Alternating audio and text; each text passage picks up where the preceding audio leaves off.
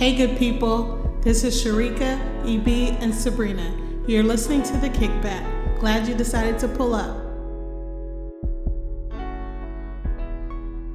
What's good, Kickback family? It's your boy EB, and I am glad to be back with y'all. And I am here with two of my favorite people, uh, Sabrina and Sharika, and you're listening to The Kickback. Um, I don't know where you're at listening to this, but at the time of this recording, I'm currently listening to this at my office, and it's a peaceful day at the office because the office is closed. But I didn't want to be um, at the crib um, for the duration of a tropical storm slash hurricane slash rains and wind that's moving quickly and swiftly across the state. But if I had to give a number or a temp of what I'm feeling like um, I would say that I am currently sitting at about a blissful 88 degrees. 88 because that's the year I was born. 88 because it feels good. 88 because I just came back from vacation and I truly feel refreshed. Um, so yeah, that's how I'm feeling. I don't got a song for y'all today, but yeah, that's where I'm at. Sabrina, Sharika, how y'all feeling? I'm feeling good. Uh, I am at a great 72 because unlike EB, I am home during this storm, which I have to get to that part with EB later in this podcast, but I'm doing good. I was hoping the storm wouldn't be bad, but I was hoping it, w- it would be just enough that I would not have to go to work. And so far, it seems to be the case. I'm hoping that nobody else got it really bad. I really haven't been up on the news. Uh, last night I was listening to a little bit of the weather and they were talking about some areas near Daytona. But today I have not caught up on anything weather related. But uh, so I guess I will hear about that later or check in on the state of Florida later. My husband is at work, so that's sad. Um, but you know, you gotta do what you gotta do. But I have been enjoying my morning off at home, and that has been nice. But now to EB. When we were scheduled to have the hurricane, you stayed home. Now we're having a tropical storm and you go to work. please explain. You please explain. Because at the time of the hurricane, a lot of y'all and I'm saying y'all as the people who like, hold on, let me go ahead and preface this because I know how people begin. People who know me know that I know how to empathize and I, I um, I'm sensitive of people who go through tough situations. I know that it was um, a lot of people who are highly and very concerned, and there are going to be a lot of people in this building. So the building being open and me being away from people was preferred because I could be at home in the comfort of my own residence. And I knew that if something were to happen I'm on the second floor of my apartment complex. So if flooding was to happen, likely wouldn't get up there. Um, but I know it was a lot of coworkers who I already don't want to deal with would have been oh, well. here at the office. That's why I continue to advocate for remote, remote or hybrid working. Um, but mm. of course, to no, no avail that continues to just fall on deaf ears. It seems like. So now, um, with the closure and I think an announcement was made like around nine or 10 last night I think a decision actually was made around seven or eight, communicated to certain individuals around nine, communicated to other individuals around nine thirty, ten. Um, and then for others, it was communicated at like nine o'clock this morning via oh, email. Oh, shade. Oh, um, oh, I'm so cold from the shade. I know so, the play by play is everything right now. It's everything.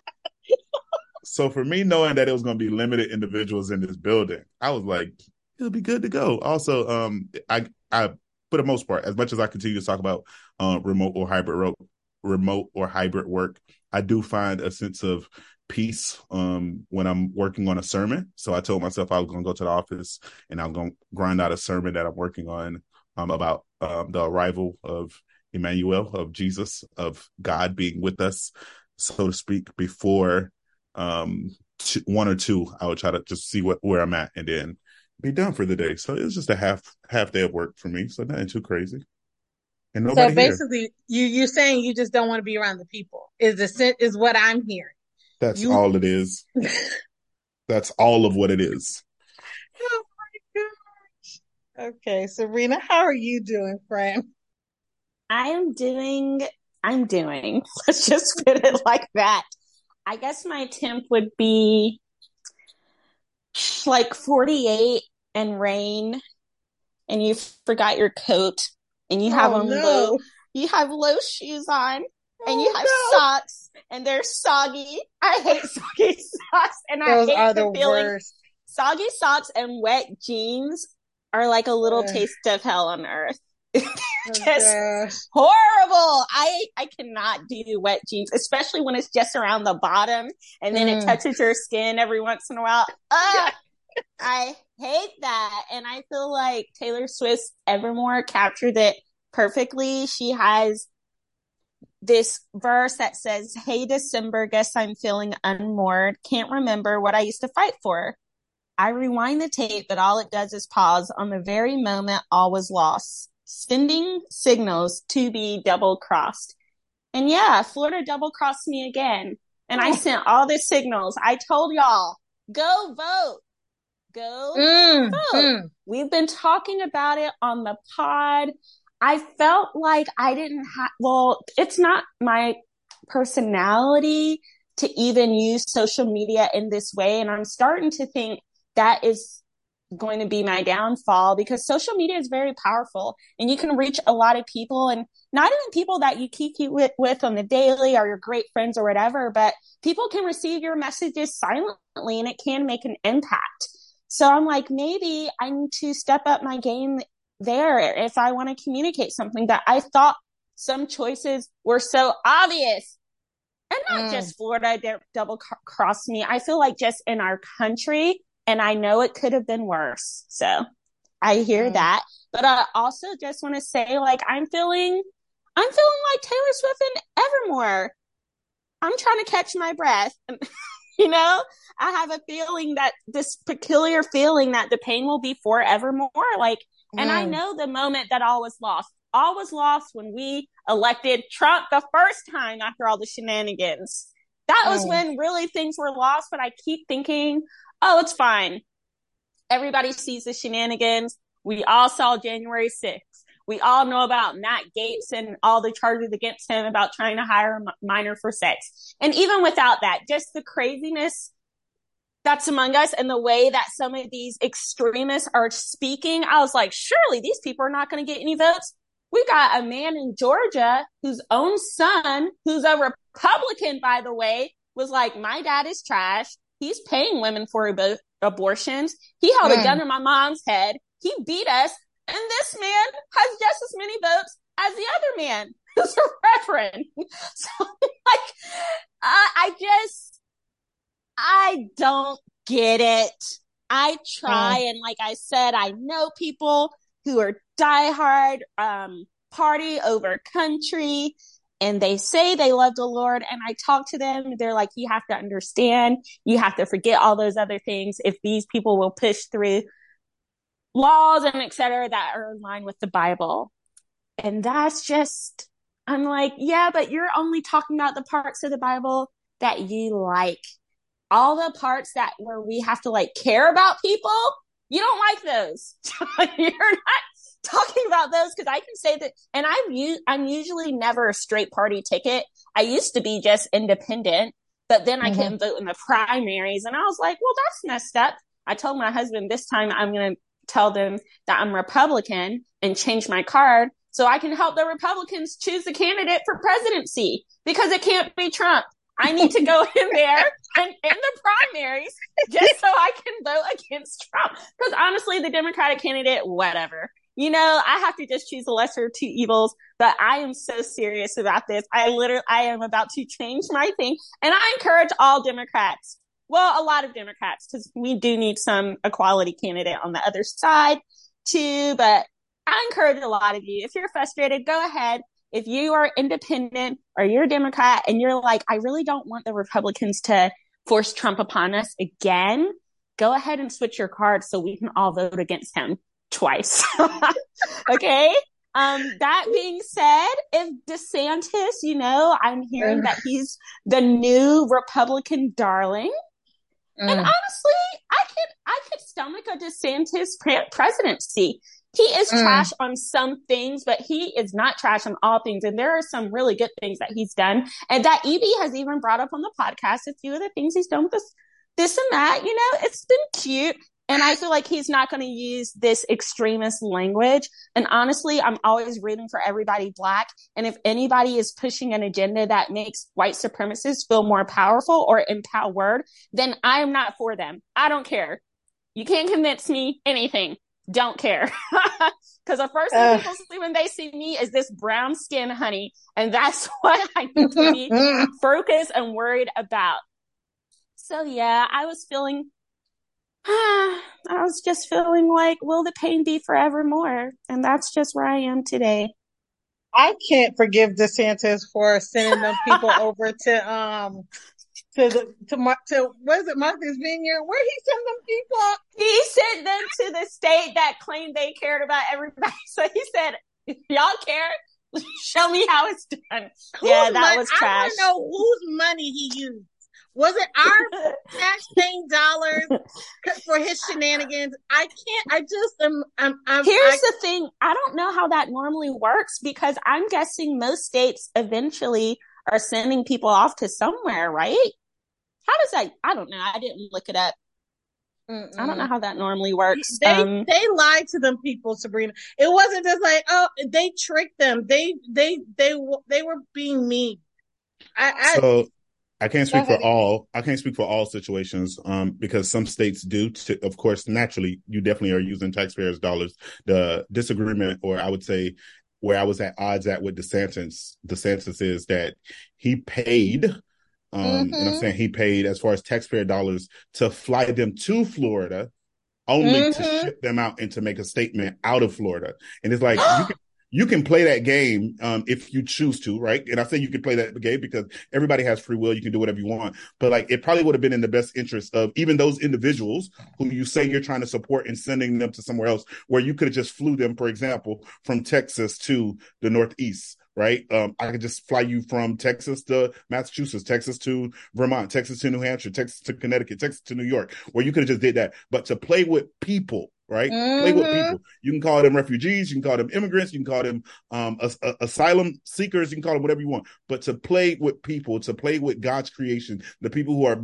image, who are made in the image of God, to play with them in a way as political pawns is completely disgusting um, to me, and hopefully everybody who considers themselves a believer. So that is something that I can't rock with. Now, others of them who aren't um used and I say aren't used as political pawns. Like I speak of my family members who went from Haiti to Brazil, um, up into Nicaragua to Mexico, got into Texas, what some would consider illegally, but they receive um, TPS, which is temporary protected status. We, as their relatives, had to pay for pay for their flights from El Paso to Orlando and others of them El Paso to to Tampa. So we paid those flights um, for them. And that's happens for a lot of people where their families, like once you get into the country, if you say you have family here, um, you can call your family. And if they're willing to pay for those flights, then they'll fly them to where you're at. And then you just basically, as a relative, take full responsibility of them, mm-hmm. like them mm-hmm. using your address. You're getting them around. You're taking care of them.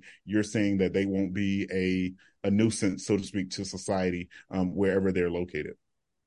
So wait, EB, he purposely volunteered to receive this group of people from somewhere else that they could have stayed at. He said, we'll receive them in Florida only to use them as a pawn. That, See that, I didn't know yeah. that. I thought they were just already in Florida and mm-hmm. I assumed like, oh, maybe we had, I don't know what the situation was. I just saw the headline saying, oh, DeSantis sent these people to Martha's Vineyard. And I was like, you know what? This is just annoying. I didn't know all the details. So he purposely brought them here to send them away.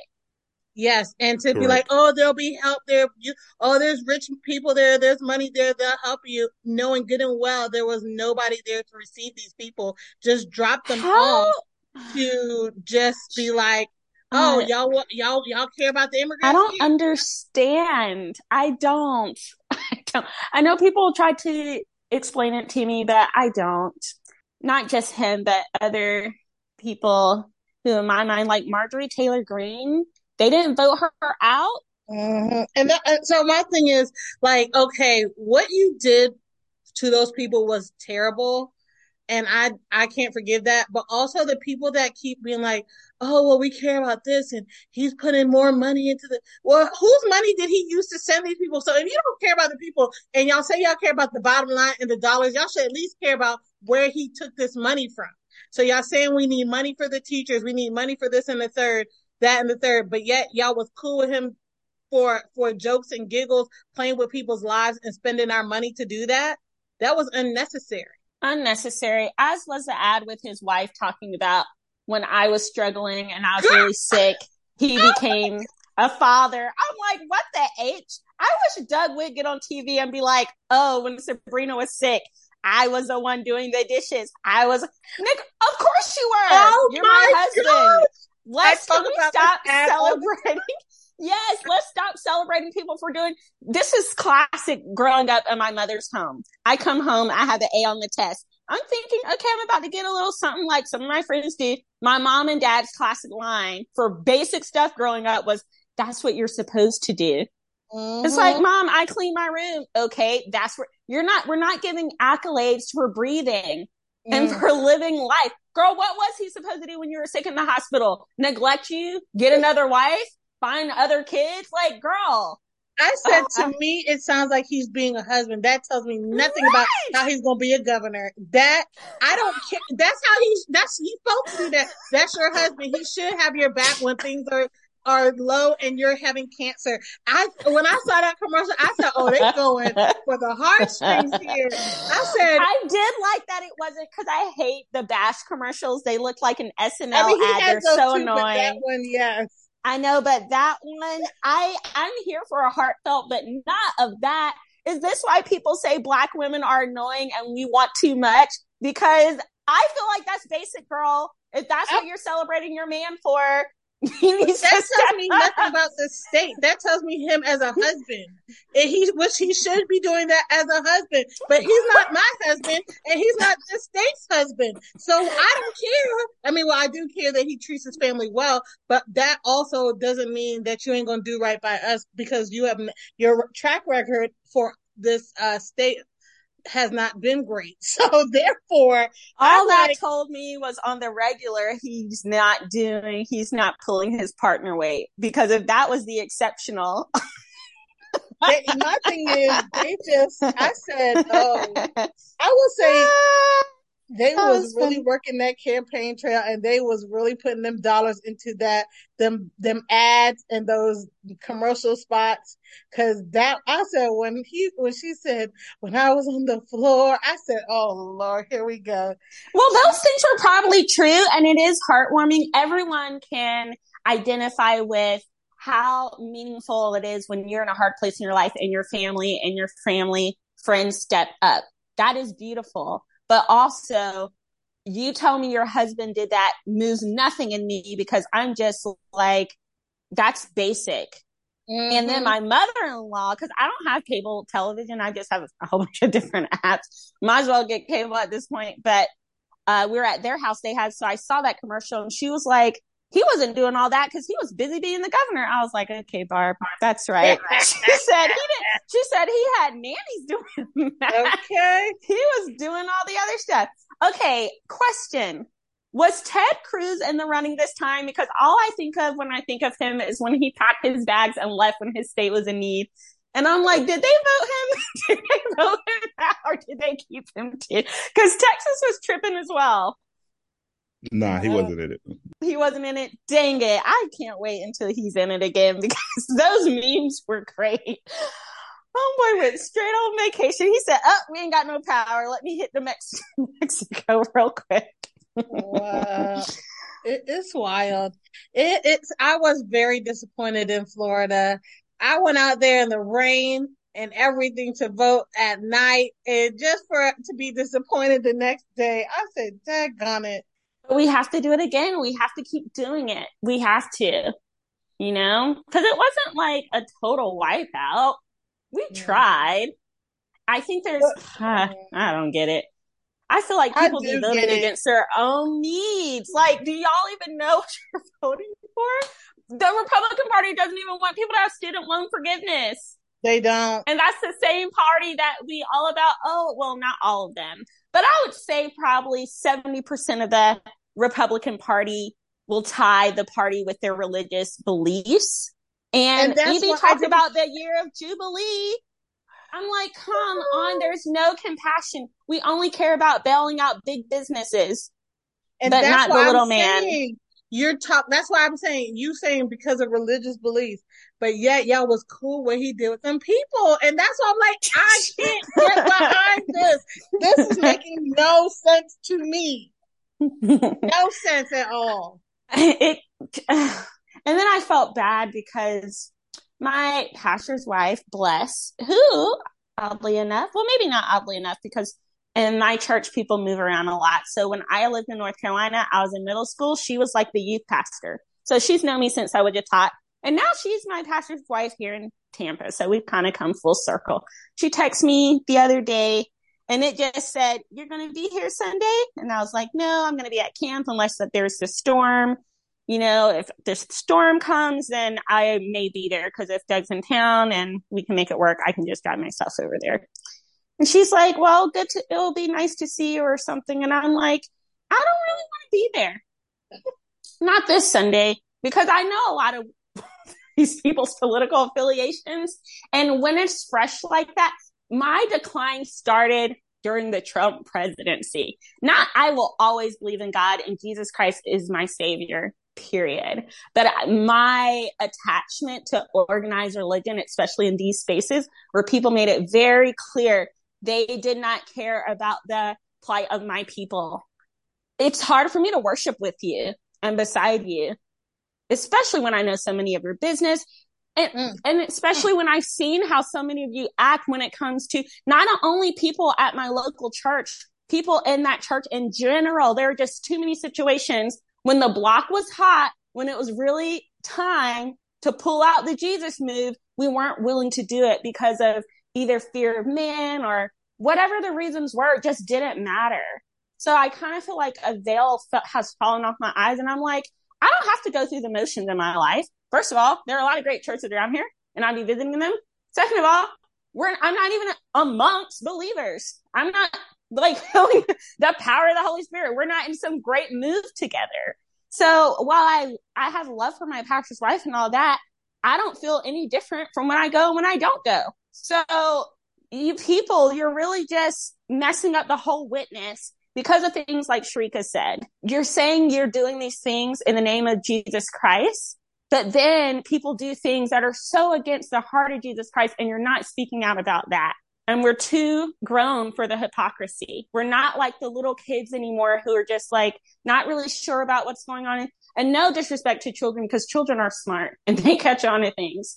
But I know for me, I had no clue about the inner workings, or I'll say like the back door of the church. I was hopping on vans, getting snacks, going to events, and it was all glamorous and great and beautiful. I, my other my other beef is why I um sent some of my friends this little. I was listening to another podcast and they played this clip uh from it was somebody on it was posted on Twitter, but it was basically asking different men about the woman, a woman's body and her reproductive cycle and what does this mean? What does that mean? What is, what is, a, what is a period? What is, can't just random basic things. And a lot of those men, you know, didn't know uh, any of those answers, but yet they're able to vote and vote on women's issues. And I, my question is, why are our, why whether you believe in whatever you believe, but why is what happens to a woman's body up for a vote, but nothing about what happens to a man's body up for a vote? Well, because men run the world. I'm not saying there aren't women in power, but right. when you look at the wealth and the positions of power and the history, even the building I went to to vote, it was like a DeSoto Lodge. I don't think it was Masonic. It was some kind of club. Just years, years, hundreds of years, white men photos. you know what I'm saying? Like I tell friends and family when we have these heated discussions, especially about family planning all the time. I'm like, if we really want to improve this issue, when a young man hits puberty, he should get a vasectomy. And then when he turns 18, the government will pay for a reversal when he chooses he wants to be a father. Because last time I checked, there are a lot more deadbeat dads than moms. Last time I checked, men can make somebody pregnant every day. Women, we only have a three to five day window. Now, obviously, I can speak to my sisters and be like, hey, ladies, please, please, please make him wrap it up. Please be careful about who you choose to be the mm-hmm. father of your kid. You know, we, that's a conversation for a different day. But the problem is men. okay. Nick Cannon, number 12. Just found that out yesterday. The oh, he's kid. having another one? Yeah. I could have sworn it was last week we found out about 11 and then this week we found out about I, 12. I, I lost count after 10, so I didn't even know that about 11 or 12. I lost count ah. after 10. I do I'm appreciate like, that he's being dragged just as much as a woman would being dragged for having that many baby daddies, which I feel like it's none of our business if they're paying for it and giving the kids a decent life. But I appreciate his dragging. I did. I do too, because like he, he has, he's financially, he's financially able to take care of them, but he is not physically able to take care of them. No. Like, and when I say that, I mean like it's more to raising a child than being paying for things. And you can't be that many different places at that many different times. I'm just Girl, saying, so that's he's the part being that DeSantis. he got them nannies on lock. So that's what makes me feel bad about that. But then there's a lot of families or people who pay for to to raise their children. So I guess that's along the same lines. But I'm just like I just feel like why is it that what happens to a woman's body up for a vote that's the only thing that that's my i mean it, it it's just like that just seems so well obviously patriarchal uh, um and just is that the right word now i'm double now i'm double i do think yes. to a certain extent yes. especially when you're in a relationship i remember oh man i was probably at one of those retreats or something that i talk about growing to when i was a young adult or or a kid in my church but a man was on the stage giving his testimony and him and his girlfriend were with child and she didn't discuss it with him or anything. She had an abortion and, mm-hmm. ha- and he talked about how that made him feel. So I do think there is a delicate balance because like, okay, I'm married. If I get pregnant and I'm not feeling it and I'm just like, meh, bye. And then I just tell Doug, it's like, does he not have any say? I feel like there is some say in that. Like, hey, well, I, well, I think that's a relational say. World. Yeah. That's a relational yeah. say, not up to a vote.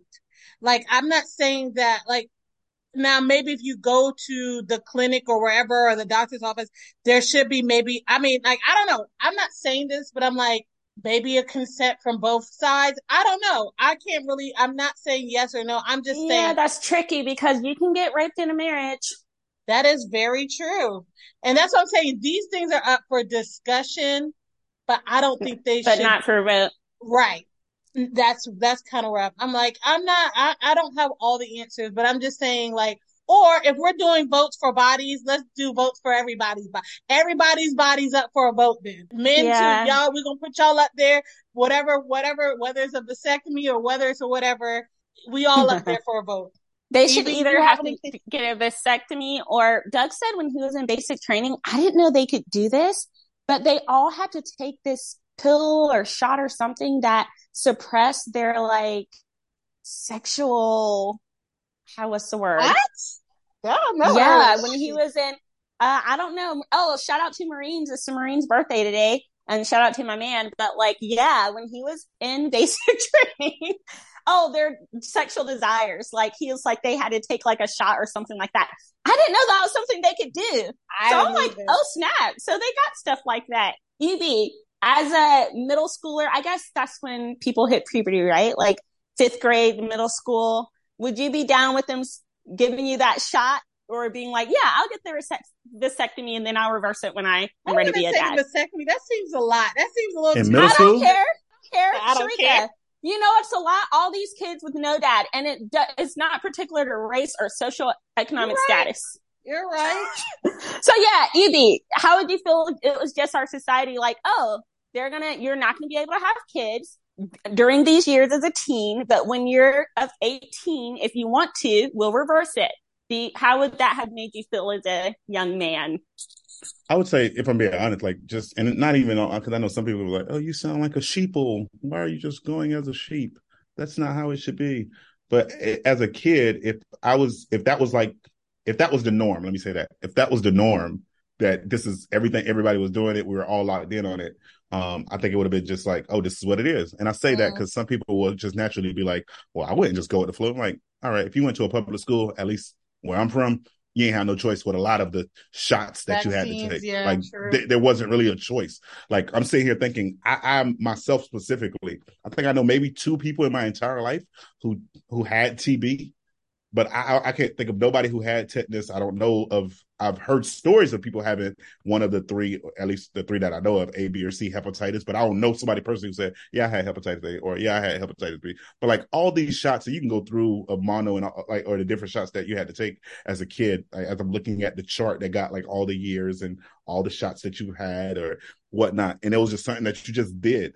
It wasn't um, necessarily a question. Um, as I, I would say for myself, if it was something that was a, like normal, then yes. If it was something that like I literally had a choice, like, hey, you don't have to do this if you don't want to, then heck no, I ain't doing that. Like, like what's the success rate? Like when, when you say we gonna reverse it when I turn 18 or, or of age or whatever, like is, is it gonna work out? Am I gonna be good? Because um yeah, I would it'll be those type of conversations that I would be having instead of just like rolling with it of like, yeah, I'll just do it just cause. But no, I'm good on that. I, I God has blessed me with the brains. Um, and this sounds crazy to say it, especially on a podcast with the various listeners that we have, but um, my pullout game is solid. God has blessed me with that wisdom and discernment. So I'm good. Oh, jeez. I don't think that sounds crazy because not everyone's is, clearly. Nick Cannon. well, he, he uh, I think for him it's intentional. Yeah, I think yeah, it's more intentional. He's doing that on purpose. Um, but yeah, I think that yeah, I just, I don't know. I mean, that's something like surgical things. I'm not, I don't know about, but I'm just like, I feel like leave every, you know, we should, it shouldn't be a vote what we do with our bodies. And I feel like there's other, if there were other support systems, you know, other, other ways that we took care of people and really treated people well. And, um, I feel like there's other things that we can do as a yeah, I mean, obviously, just... sex education is trash. From mm-hmm. what you mm-hmm. talked about earlier in the podcast, like the fact that some men don't know that women have three holes, they can't tell you what a cervix or a clitoris or vulva, the vagina. They can't tell you what. That's annoying. You know, all girls can say penis balls. We know. You know, I, I just feel like as a human being, we should know the anatomy of all the sex of the two sexes. We should understand the women's cycle not just girls should understand it. I know, but when I was engaged, Doug had to go to the little hippie circle with me and he did a thing and he knows how to chart my cycles. Like it was very important to me that this is not just a responsibility on me. Like we both know what's going on. We're both going to be very intentional about this. You're going to understand. That was important for me it don't have to be important for everybody. You know, what mm-hmm. you do in mm-hmm. your relationship is up to you. But I feel like it's just poor education that people, and even some girls don't know their own body. That's true. I, I was an adult when I found out what cervical mucus, like, in, like early twenties adult. When I was like, Girl, oh snap, I can't get pregnant every day. There's only this time. Girl, that was the, that was the big one. Cause you, when you were a kid, you just, everybody's just like, oh, you get pregnant, you get pregnant. Uh, that's not how it works. I legit thought I made out with you. I'm pregnant, and now I'm going to hell. So Things I, turn very fast. they turn very quickly. I was just like, won't be me. Or I thought I make out with you. I get some type of STD, STI, AIDS or something. And, you know, I'm scarred for life. Just very poor sexual education. I remember that class happening in middle school. And the main thing I remember us having to run in front of the boys and then the guys would have to run in front of us. I don't really remember the, yeah, like during gym, we have to run for like 15 minutes and they would like split it up. So the guys would sit down, the girls would have to run and then sex ed. It was the same. It was, it wasn't like sex ed was a separate class. Sex ed was a part of PE and health. Oh. So it was Wow. just like a unit that happened. Like this unit, we're playing volleyball. This unit is sex ed. And I remember they showed us a vagina and it was like, it looked like it had been turned inside out and it had all these bumps. And that was the day I knew I'd be a virgin until I was married. Cause I said, it will be a cold day in hell before I let anybody. No, seriously, I'd love to say it's because, oh, my great love for the Lord, which is true. Oh, I want to be so obedient to, to Christ, which is true. I want to keep my covenant, which is true. But I also said, why would I risk that? That looks like a situation I don't want to be in. Like, that's horrible. They showed us like a whole bunch of pictures of people with like STIs. I guess we were learning about them. But I was just like, oh no, that's no, that won't be my situation. just can't risk it. Ow, it looks so painful. I still see that picture in my mind. I will never forget it. Whew. So yeah. Oh my gosh. I Oh, yeah, I don't better. remember. Ours was I think just like a regular class period, like in health. Like we had like a semester of it and you know, you had to have your parents your parents um signature, meaning that some parents could opt out of their children learning about it and then who knows, hopefully they were doing a good job of at the house, but probably not because it wasn't like this was not my when I'm in school. It's not back in those days. Where, it's not. I would say I don't know what it is like now, but I would say that they're probably more liberal and free. And not, when I say liberal, not as in the party, but like more open to all kinds of things. Ours was very basic, like literally the anatomy, literally this like just scientific things. It wasn't nothing about relationships or how who likes what or whatever. It was nothing like that. So I'm like, why wouldn't people, I mean, at that point, I didn't really understand maybe parents not wanting their kids to learn because it wasn't relational things. It was literally just about the body, which means like, if you know, I don't know. I just am like that was interesting, but yeah, ours was very basic.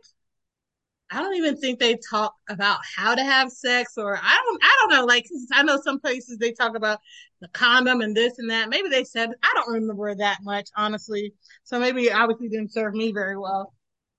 But I do you mean, well, have to learn and how to have sex? It's kind of like eating. I feel like it's human nature. No, but I mean, you know how like some people say, well, they they have the condom and they have the banana or whatever, Oh, like how to put a condom on. right? That kind of stuff. Like I don't Mm. remember them doing anything like that.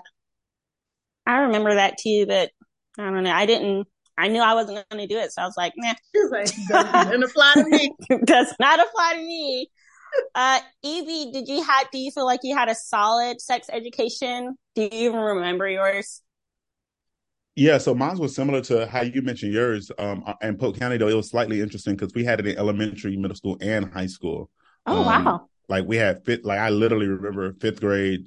I want to say, and I'm not I, like because I don't want to misquote it, but it was either the seventh or eighth grade, um, and then you had it at high school, and it was similar as far as that. Now, elementary or in fifth grade, it was like everybody together, co-ed. It wasn't. I don't remember an opt-out thing. Um, middle school, it definitely was an opt-out, and then high school, it was part of PE, like it was your health class, like that was literally, and it was a semester of it, not just like a a crash course. So you're talking August to December because for my high school, you only had four classes a day or whatnot. Um, and I say four class, four class for a semester, and then for one of them, you would just transition every nine weeks. But like for that health class, that was the whole, literally, that was the entire four or five months from that, that whether it be August to December or January to May, because I don't remember which one when I took it, whether it was the fall or the spring. So that one was interesting, and it was interesting slash weird um, for me. And I say weird because as a kid, oh, I got PE, especially in high school. Like for me as an athlete as well, like, oh, I get to go hoop in the gym or I get to play football, I get to play soccer, I get to hang out. And it was like, oh no, we're sitting in class doing book work,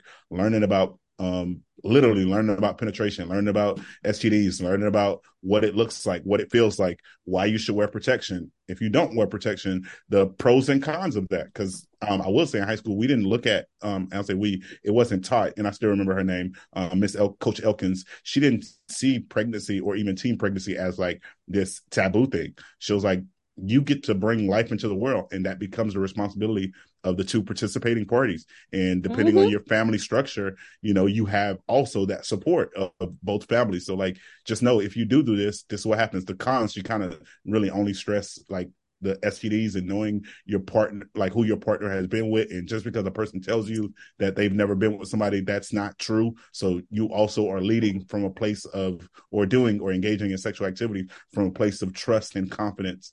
But you really never really know. Uh, she said the only way you know is if you're with that person 24 7. And I know that's not the case. And so it was interesting to see it break down or her break it down that way. And she still teaches at Winter Haven High School to this day.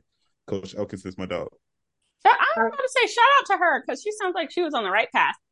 See, I don't remember having it beyond elementary school, but I'm not saying I didn't. My memory is not the most reliable, but I will say I remember elementary school, but not middle nor high school talking about it.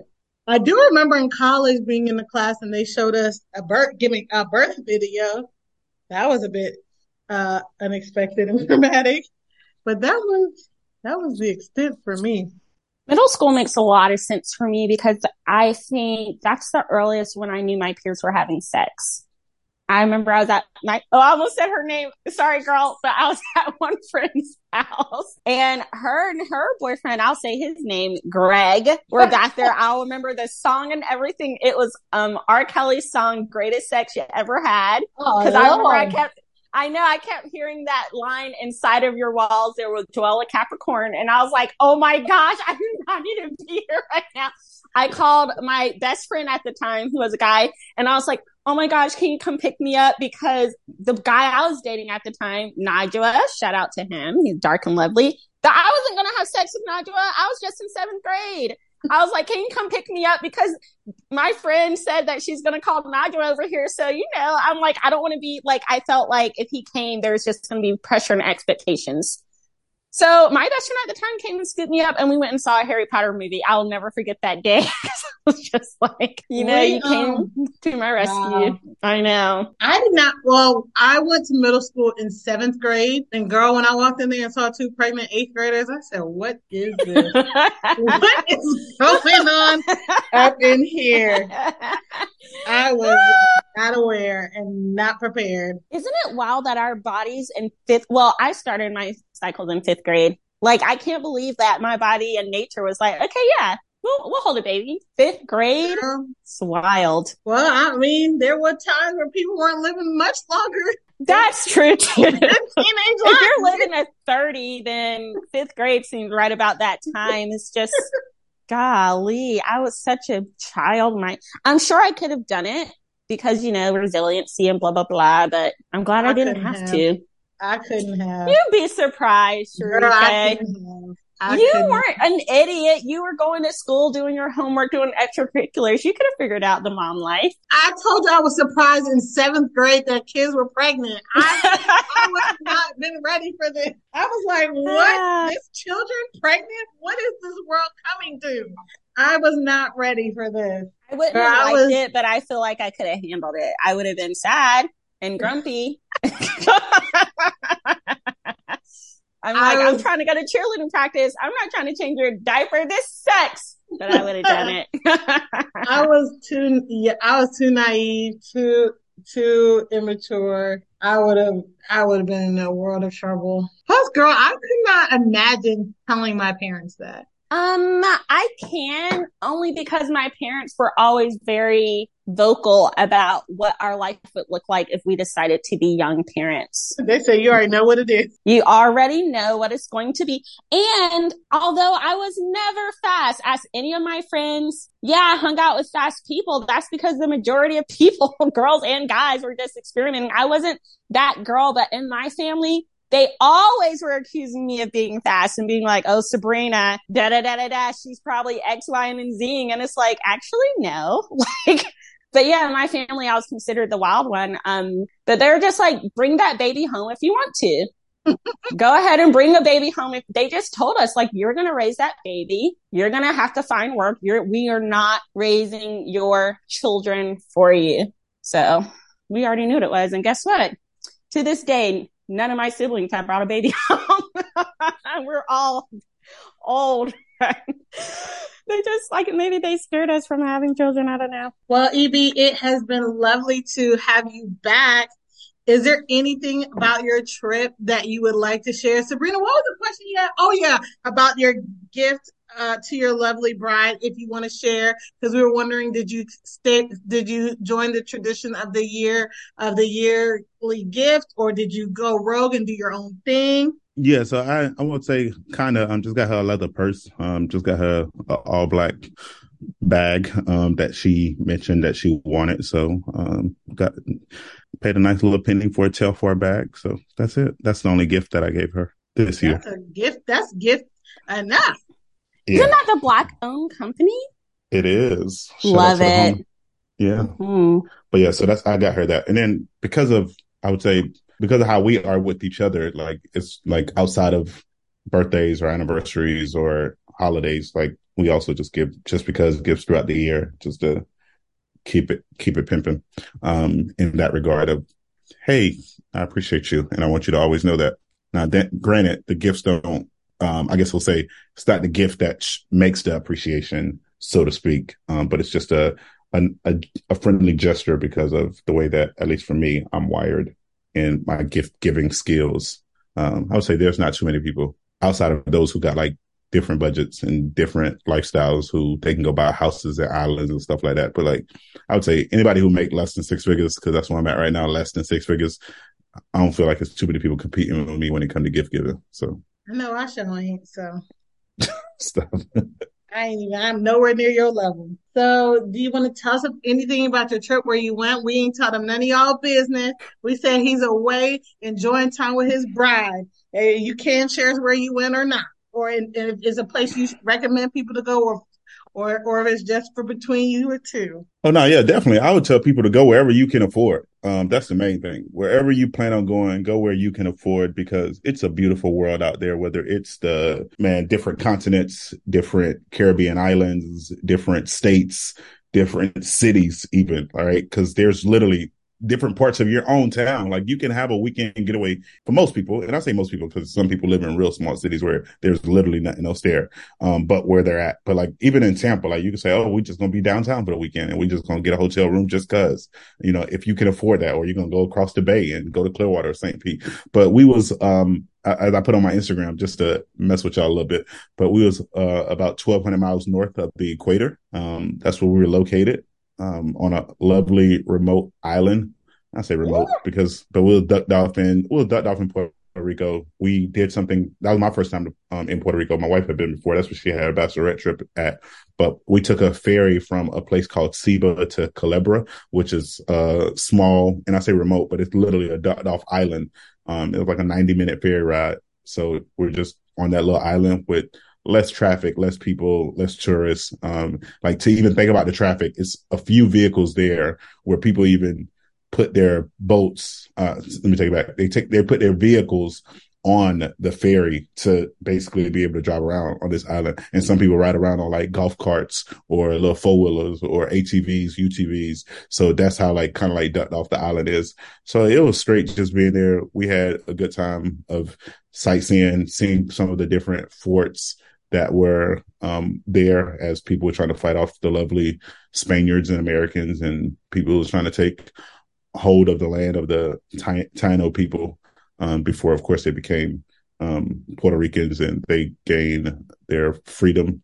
Um, but it, it was just a good time to just be away. This was one of the first times where I felt like I actually rested on vacation. And I say rested, we still did stuff, but it was kind of like one or two things a day. It wasn't like jam packed with like sightseeing and function and adventure and this, that, and the third, but like we chilled a little more than we normally do. So it was good. That's see, not a lot of people can compare with the gift giving, and not a lot of people can compare with the compare with the trip planning. I'm gonna need you to uh, help a friend out. That friend being me, because I told my husband next year we're gonna do a trip, but I I don't have the trip planning skills. That's not that's not my forte. So I'm gonna have to hit you up on the side because yeah, that sounds lovely. Yeah, definitely. So if you if you find and I always tell people, especially when people I won't say people come to me specifically, but there are some people who come to me and be like, Hey, we're thinking about going to this place. I always tell people try to think of two or three places that you would say I would really enjoy going there or I would love to experience that. And you know, you being um you being a big sister, I would gladly create a small itinerary. Like you just tell me how many days you thinking, what are you trying, what are you would say your favorite things of you and your spouse um, you and Alan's favorite things to do. And I could definitely come with, like, for example, a three day itinerary of what would be good. And that's whether it be domestic, whether it be in state domestic, whether it be within the other 49 or so states, any territories, Caribbean islands, um, continent of Africa, Europe. I haven't explored Asia yet, so I can't give you too much on that. I haven't explored Australia yet, so I can't give you too much on that. But you know, Google is free, so I could definitely find something, and I definitely know people literally everywhere. And that was one of the why we did the ferry. Um, we talked to somebody who me and my wife are really close to. Shout out to one of my lovely RNs, Lean. Um, she told us about, you know, taking a catamaran or taking a ferry to another place. So you just always ask questions of people who've been to certain places that you plan on going or want to go. And they have ideas. Like when we go back, we talking possibly in January, February, going back to Puerto Rico and we'll do a ferry trip to a small island called Vieques next time. We was trying to do two, um, in that Wednesday to Monday trip that we had, but we're like, maybe we don't like jam pack it with, you know, different stuff. So we're like, this gives us a reason or a cause to just double back. I didn't even know some of those places existed, EB. So this is exciting for me. I, I didn't either. Like when I, people, like when I think of Puerto Rico, I just think it's Puerto Rico. Like this is just one island, but to think mm-hmm. of these mm-hmm. different these different places um, it was just like interesting to hear. And then they also have one that go to, I want to say St. Thomas, but don't quote me on that. But they did have a fair, or maybe it was just a charter flight for like $90 or so that goes from one of the islands on one of the smaller planes. But I was like, even if you came here and did that, like, hey, we'll spend two, three days here and VA mm-hmm. kids get on the charter flights and go to St. Thomas for two or three days and then come back after a week vacation. I was like, it's so many options to do things. We also the coolest thing I would say we did, um, outside of it raining during it, we had did, um, a UTV or ATV through mm. a Carabali rainforest. And that was Ooh. real cool with our guide, just going through the rainforest, looking at the views, like you're kind of up kind of in the mountains and you're just seeing all of, you know, God's creation and seeing the land. Um, and Puerto Rico, at least for us, and I know everybody budgets are different, but it was relatively inexpensive. Like you're talking about, you're paying meals anywhere between eight to twelve dollars. Like it wasn't, and I'm talking about meals. Like their portions are, um, better than our portions. Like it's like going on a buffet, so to speak, but like a whole bunch of rice, a whole bunch of meat, a whole bunch of veggies, and it's like that's it. Like I'm looking at the menu and like I might have to take it to go plate back to the hotel just so I don't have to leave tonight. Like mm. that's one how good it was, but also how inexpensive it was. So yeah, it was it was a good time. Sounds like a love it. So, friend, do you, Sabrina, do you have a quote for us today? I do. EB, start your side hustle. That's it. Everybody else. no, but seriously, um, I have a real quote. I just thought that was great because, hey, people would pay you to do that, even a small fee. People pay people to do that kind of stuff all the time. All right. So the quote I have today, I'm still out of that book that my husband gave me. Remember this thoughts for everyday inspiration is short. It's sweet and to the point. Happiness is always a choice. Happiness is always a choice. I think about how I felt when we started the podcast and I still kind of feel like that. Um, but that is a choice. I'm choosing to feel that way. I'm choosing to ruminate in that um, and when I'm done and I'm ready, I will choose to go a different path and think differently about the situation that we're in. Cause while it's not a situation that's ideal, I still live in a place where I can take a hot bath and get hot water and go to the store and buy what I want and have as many side hustles as I want and A, B, C, and D. Like I'm still very, very blessed and I can choose to focus on that. So I encourage you, wherever you are in your life, whether you're celebrating three years of marriage or 10 or nine, you're celebrating being in school, you're celebrating your career, you're celebrating waking up and taking a shower. Shout out to y'all because some days you just don't got it in you. Remember, happiness is always a choice. EB, what are you expounding on today? So I'm going to give y'all a lot of brief subjects to explore or expound on your own or within your close group of friends or your group chats. You just have these conversations just because I feel like they're vital and they're important. Like, of course, we talked about a little bit earlier about the election, right? Where things are just still crazy in our world, um, where you just see where people words don't match their actions. And I'm not simply talking about just the votes that people cast, but just politicians as a whole. I don't care if it lean left, lean right, lean up, lean down. Um, it seems that things continue to be in shambles in the way that people say they either care about people or they empathize with the places that people have been or they understand why people stand on the side that they stand on. But when it's time to execute on important matters or important situations, you just don't see that follow through. And it just continues to show with the way that we as a nation continue to vote. Um, so just continue to just do your research when it comes to voting for politicians, when they're voting for elected officials, for our friends in Georgia who's about to see that Senate runoff of Warnock and Walker. Um, prayers to you guys and to countless states that continue to, I would say, go against humanity and justice and human decency.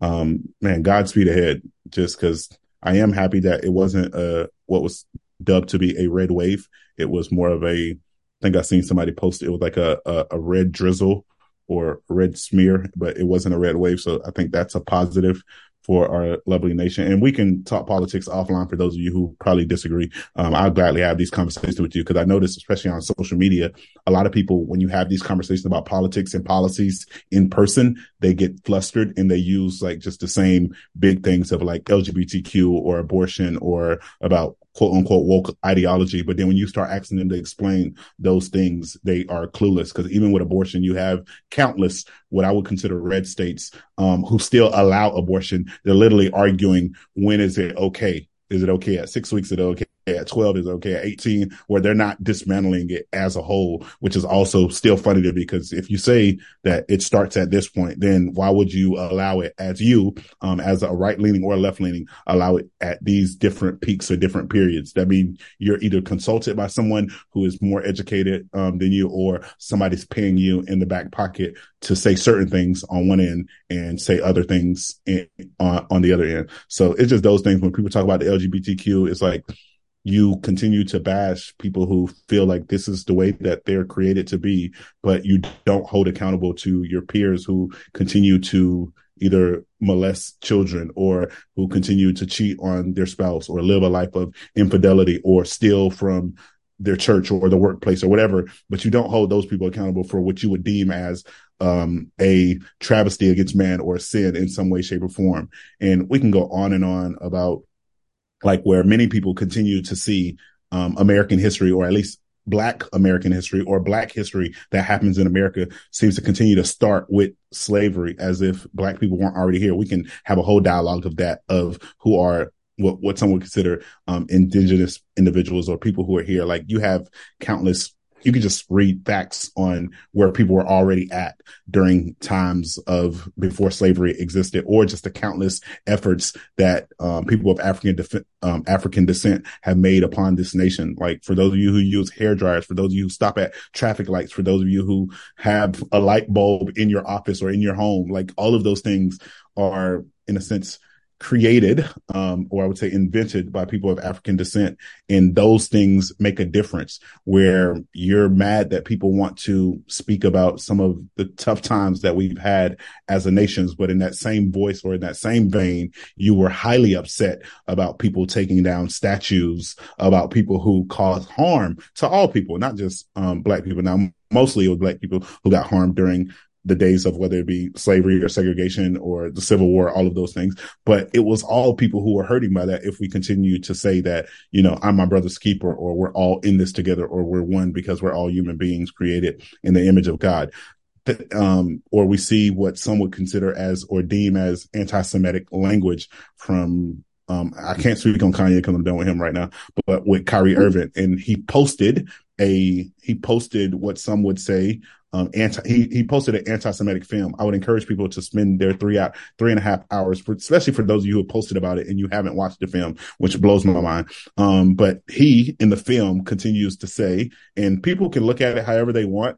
Um, but he says that and he feels that the true Jewish people or the true Jews are people of African descent, are black people, that they're the true Hebrew Israelites where God is speaking to within scripture. So when some people, and he didn't, he's not in the film, but the person who was in the film that he shared the link of was saying that it wasn't a whole bunch of black people who killed, who got killed during the Holocaust. And when you say Jews were killed, I would say that that's inaccurate. You would say that it's a whole bunch of white people who consider themselves or who identify as Jews. But we as and I'm saying we is what his words were in the film, where we as black people are the true Jews and we're the people who God is speaking of, and this, that, and the third. Um, but it was so many people who bashed an individual after coming out and saying there's no anti-Semitic bone in my body. Him having countless dialogues with people of what I would consider Jewish origin, origin or people who identify um, of a Jewish or Semitic, I guess you could say background or understanding or ideology, and you know to get bashed for what some would seem as an opinion. It happens. Um, but some of the stuff that NBA is causing him to to likely do before he can play another game is just outrageous, especially with seeing the countless thing that owners of some of these same NBA teams have said about black people um, did not have those same repercussions or consequences, or even um, I could say remotely targeting um, from mainstream media within the sports world specifically. Um, now, granted, I know it's other people speaking about him as well, but I don't really care about what you know in the best way of Fox or CNN or MSNBC is saying about him. I'm speaking specifically of people within the sports world or within the basketball world who did not keep this same energy when things were said about um, minorities or people of African descent when things happen from like white owners um, in the same exact sport, same organization, same association. So that was really, really frustrating as well. And I know most of our topic today was just about not most of it, but a, a bulk of it was about sex and health education and where we're at. So for those of us, um, who continue to lead and minister and to pour into the lives of young people, there are ways that you can have conversation. For those of you who are out there who are parents, like have those conversations um, with your kids, with your young people, kids in your church. Like because if you don't, they'll hear it from school. They're here. Well, I'm gonna say they will. They are hearing it from the school. They're hearing it in the world. They're hearing it from their friends. They're hearing it in the music. They're seeing it on TikTok. TikTok. They're seeing it on Snapchat. They're seeing it in all avenues of life. But we who consider ourselves the church um, have to continue to be a advocating what does it look like. And then when it does happen, because I will tell you whether you want to believe it or not, and I'm not saying every kid, every person, your child specifically, but all of us will know a person under the age of, I would say, well, I don't say under the age all of us will know someone who is not married who will have premarital sex. We all know someone who that will happen to, not even talking about the ones that it is already happened to. And that's why we'll continue to have teen pregnancy. That's why we'll continue to have kids having kids. That's why we'll continue to have just situations um, in our world. But it's how we as a church, we as a body of believers, we as a, a people, even if you're not, if you listen to this podcast and you're not a believer, you're not a person of faith, like how do you as a p- person come alongside of someone who is struggling with teen pregnancy or a, a, a, I would say a male figure who's like, I don't know what to do. I'm only 15 and my girlfriend told me she got a baby on the way. Like, no, I don't want to keep it. Like, how do we comfort them, console them, advise them, counsel them, give them wise um, counsel and guide them in a sense of discernment in the best way instead of shunning them, outcasting them, berating them, degrading them, devaluing them um, in places that they feel disconnected from humanity or and or they feel disconnected um, from the church altogether. Um, I just want to remind people that we as a church specifically, I'm saying big C church, anybody who says they know Jesus, like it's three quick things that I want to leave you with and I'll be done with my expounding. But one, all of us are made in the image of God.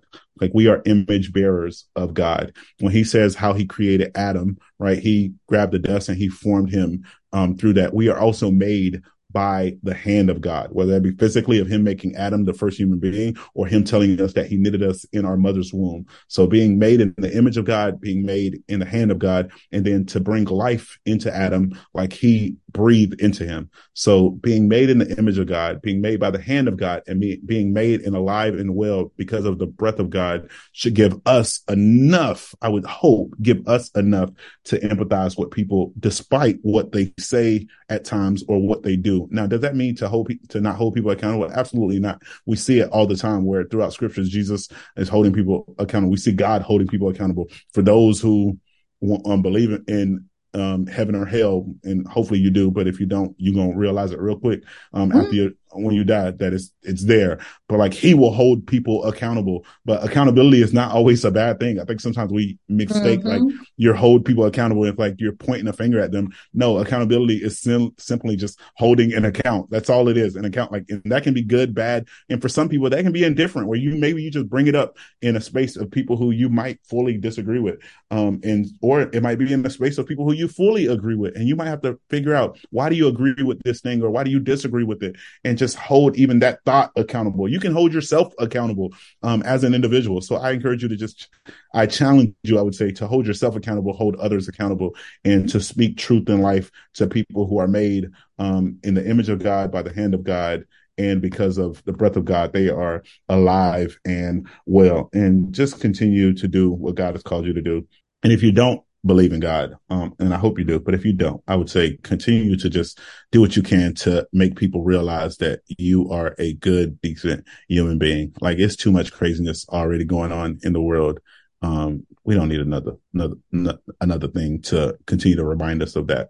Let us find some joy or excitement or encouragement in the way that we treat one another. That's all I got for y'all today.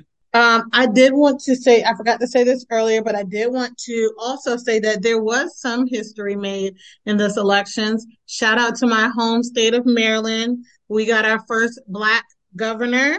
So I did wanted to mention that that also happened during this election season. And if I read correctly, because I don't want to misquote none, but if I read correctly, within the past decade or decade and a half, um, at a Joe President Joe Biden, because I was about to say Joe Biden had lost the less number, least I said less, least number of seats um, of any other president um, in the past decade or decade and a half. So mm. it wasn't as shocking as some people make it out to be. So I would say continue. And that's why you always do your homework and you do your own research. Cause sometimes you'll think like, this is terrible. Um, and oh, and then this is the last one and I'm down for it for real. Shout out to Trump and DeSantis beefing with each other. That's like the funniest thing for me. And, um, I like, I know Sabrina was dead, probably dead serious about probably switching her thing, but I'm like, I might have to do that same thing. Cause I would, as much as you know, I don't agree with everything DeSantis does, but there's some things that he has done during his governorship that I am pleased with. And then who he was just running against, um, no beef, but I couldn't vote for dog. So I was just like, I'm just going to leave this one blank. So I am that person as well in civil duty who sometimes where there is nobody who's good for me, where I just would leave it blank because whatever's going to happen probably going to happen anyways. Um, but um, in the primaries, I am thinking of myself like if DeSantis does commit to running for president, which he'll probably make a decision, I would assume sometime next year. Um, I probably would, I probably would go his route over Trump within the Republican primaries. And even if I don't physically go vote for him, that's what I definitely be advocating to my peers from, um, especially those who don't live in the great state of Florida who get the experience, um, Ron DeSantis day to day outside of little stuff that they see on social media. How many times can you switch your ballot or, or, or like switch, switch your thing or like how often? You can't switch it twice in the same year. And the only time it really matters is for the primaries. Because just because my card says independent, like in this voting session or season, I was, when I, once I got in the booth, I could do whatever. But in the mm-hmm. primaries, yeah. you can only, cause those are for each party to put up who they want to represent them. So it makes sense that you have to be associated with a party. And if my card says Democrat, then they're going to give me the Democrat voting sheet. Mm-hmm. You know what I'm saying? Yeah. So I, let me see, like if Trump is not up again, I'm going to mind my business. Honestly, I'll probably switch back to being independent, but I was dead serious. If he's running, I need to do my part and like try to stop that because that was a very stressful time. Uh, so I think so, that's, uh, oh, go ahead.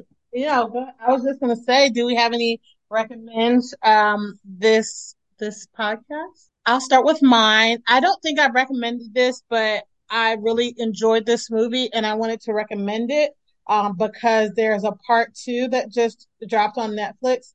So if you have not seen Enola Holmes, it is a good time. It's a little who done it and it's funny, it's fun, it's has a little adventure. So if you haven't seen it. I'm recommending you watch that. And if I already recommend it, I'm going to recommend you watch number two. I have yet to see number two because I want to be like, I want to have time with my husband to watch it at least, but because we watched it, actually we watched it with the Kempers, uh, too. So anyways, um, I enjoyed Enola Holmes and there's a part two. So if you haven't seen it, I'm going to recommend it. It is really good. And thank you for reminding me that we watched it together because I was like, why does this look familiar to me? And it's like, oh yeah, because I watched it and it was good. So I'm excited to watch part two. I'm going to recommend a podcast called Fertility Fridays. She does a great job. And I think men and women can listen to this podcast, just having special guests that talk about women's health specifically, but definitely if you're a man in a relationship with a woman and you guys are doing family planning of any of any stage, whether you're trying to prevent or trying to move forward with bringing life into this world. She gives a lot of great advice on charting, cycles, health, different, um, health situations far as P- PCOS, endometriosis, um, trying after miscarriage, etc. So check out Fertility Fridays. Um, I think we may have recommended this, but because we're talk, we talked a little bit about, at least for me, my trip. Um, it's just interesting if you're looking for ideas and you're like, I don't know where to go. I don't even know where to start if I was going somewhere, but it's also on Netflix and it's somebody feed Phil, um, where he just goes around to different places and he eats basically a whole bunch of food. Um, but I would think that if you're looking for places to travel, um, this would be a, I guess, a beginner spot of like, oh no, this is too much for me, maybe, or like that seems like a really cl- great place, or like that meal alone makes me want to travel um there. So you can check it out on Netflix. Again, it's somebody feed Phil. Um, just just be all over the place eating good food. Who is Phil? Is he an actor, musician, just a foodie? he's like a foodie and I'm assuming an actor, but um, Philip Rosenthal, I don't know his like I wouldn't be able to tell you his full background, but I know he's an actor for that, but I don't know his background per se. Cool. I'll check it out. All right. Well, I do have a lovely quote for you guys today. Um, it's a little I guess I'll say a little lengthy, but it's not too crazy. Um, but I just know sometimes people be in this place but here we go. When I want to quit, I remember that God has given me a specific assignment as it and has equipped me with every tool I would need to fulfill his purpose and complete the work he began in me.